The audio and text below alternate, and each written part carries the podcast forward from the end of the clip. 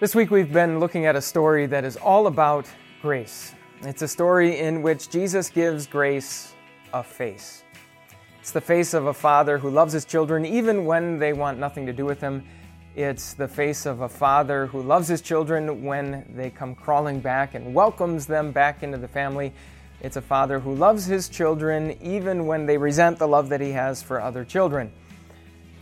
And of course, the biggest and the most important lesson that we need to take away from this story is that we are the ones who need this kind of grace from our God. We need this grace because we are the ones who have wandered away. We need this grace so that we are welcomed back as children rather than servants. We need this grace because sometimes we too can get upset at the grace that God shows others. And yet, of course, we're not alone.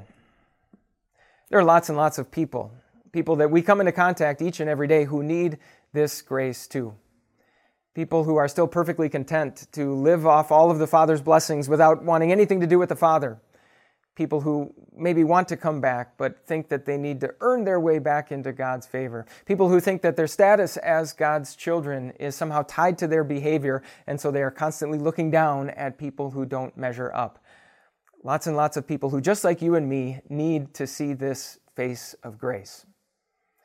And yet, believe it or not, long before we might ever happen, have an opportunity to tell them about God's grace, the face of grace that they might have an opportunity to look into will be ours.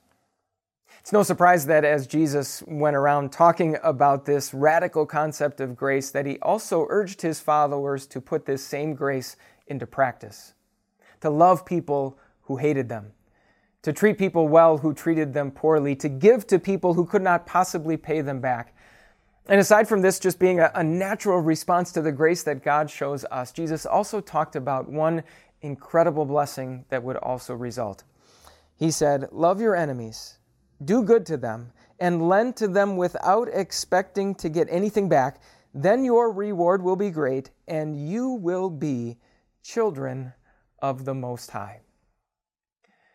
You probably know that very often you can look at a child and sort of figure out who his parents are. Maybe it's based on how they look, their nose, their eyes, their smile. Maybe it's in their behavior, their mannerisms and their movements, the words that they use and the tone of their voice.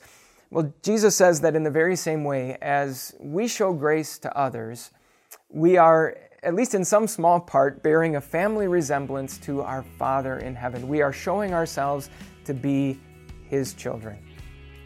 And what a blessing that would be to someone who has never heard about grace or is still struggling to understand it.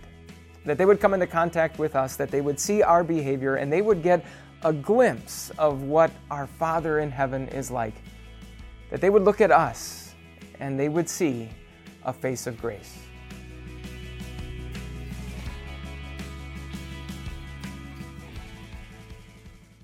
Hey everyone, Pastor Mike here with Time of Grace. Uh, thank you so much for checking out our podcast and we'd love for this podcast to be a blessing to you in the days to come. So if you could share this podcast, subscribe so that every episode ends up in your feed, or just leave us a review, we would love more and more people to hear this message so that their lives can be surrounded and blessed by the grace of God. Thanks again, and have a wonderful day.